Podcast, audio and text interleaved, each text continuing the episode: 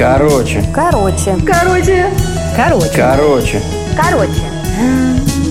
Короче. Короче. Короче. Первый свой побег я планировал в пять лет или в шесть, уже не помню. Это был побег из детского садика. У меня были на это свои весомые причины, как у каждого невольника. Первая причина и самая весомая – это омлет. Холодный, скользкий омлет, который заставляли есть по утрам. К счастью, иногда. Но в тот день, когда он подавался утром, это было хуже, чем каша с комочками. Это был как один большой комочек.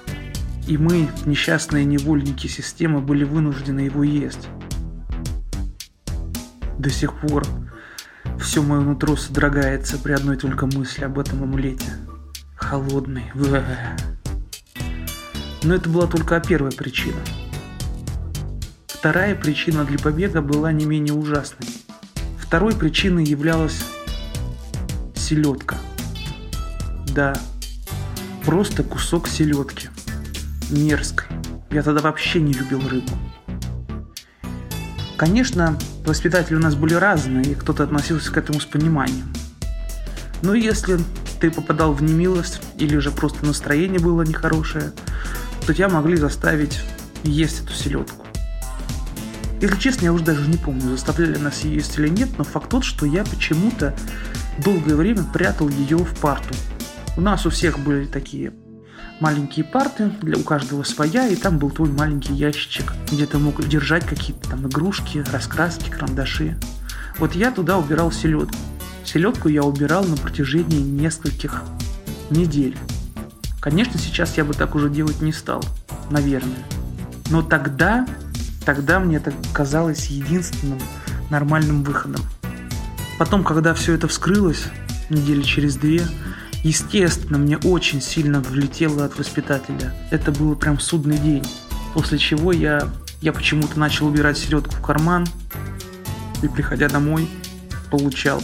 Ну, дома к этому относились с пониманием. Типа, мне как-то все это в дальнейшем сошло на нет. Но этих двух причин было достаточно, что побег казался неминуемым и необходимым.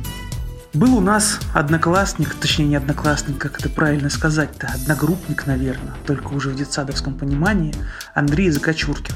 Он был самым непослушным и буянным.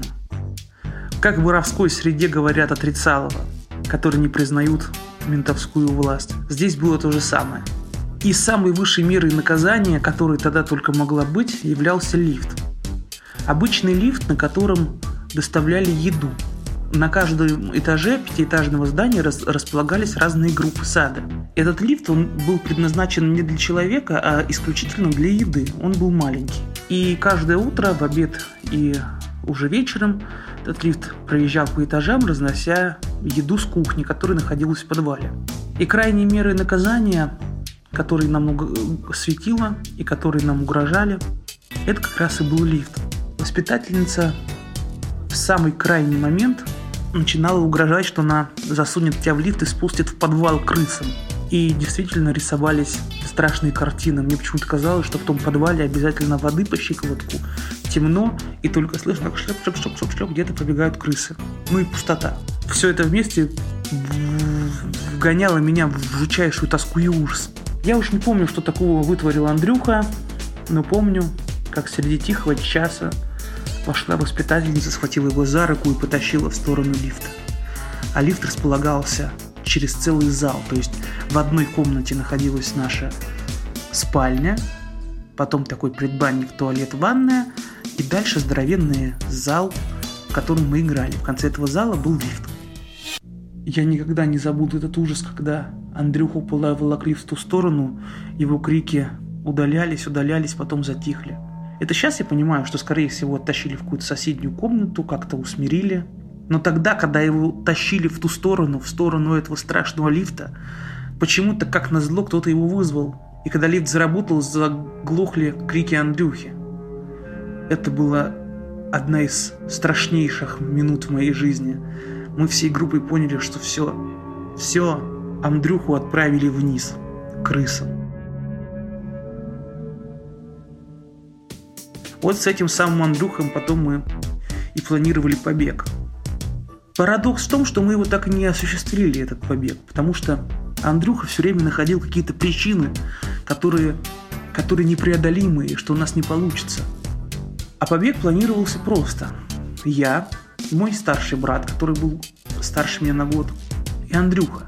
Каждую прогулку мы встречались, поскольку мы находились в разных группах, и просто проводили осмотр местности на предмет каких-нибудь дырок в стенах или же потайных ходов. Но Андрюха был фантазер, и он придумал различные, как я теперь уже понимаю, небылицы. Например, то, что это не столбы, на которых крепится забор, это фотороботы, и поэтому нам не убежать. В общем, все наше планирование побега сводилось к тому, что мы просто его планировали. Но последнего шага сделано так и не было. Это, конечно, очень интересный момент, потому что от дома нас отделяло небольшое расстояние, и все это можно было осуществить. Но все наши силы тратились на то, чтобы придумать контраргументы Андрюхе, что, дескать, побег возможен. На что Андрюха находил какой-нибудь новый глупый аргумент. Вот почему-то такое воспоминание у меня. Омлет я не люблю до сих пор, за исключением домашнего. Селедку, селедку я с ней как-то смирился. Это оказалось не самая противная и страшная вещь в жизни. Но тот лифт, он ужасен до сих пор.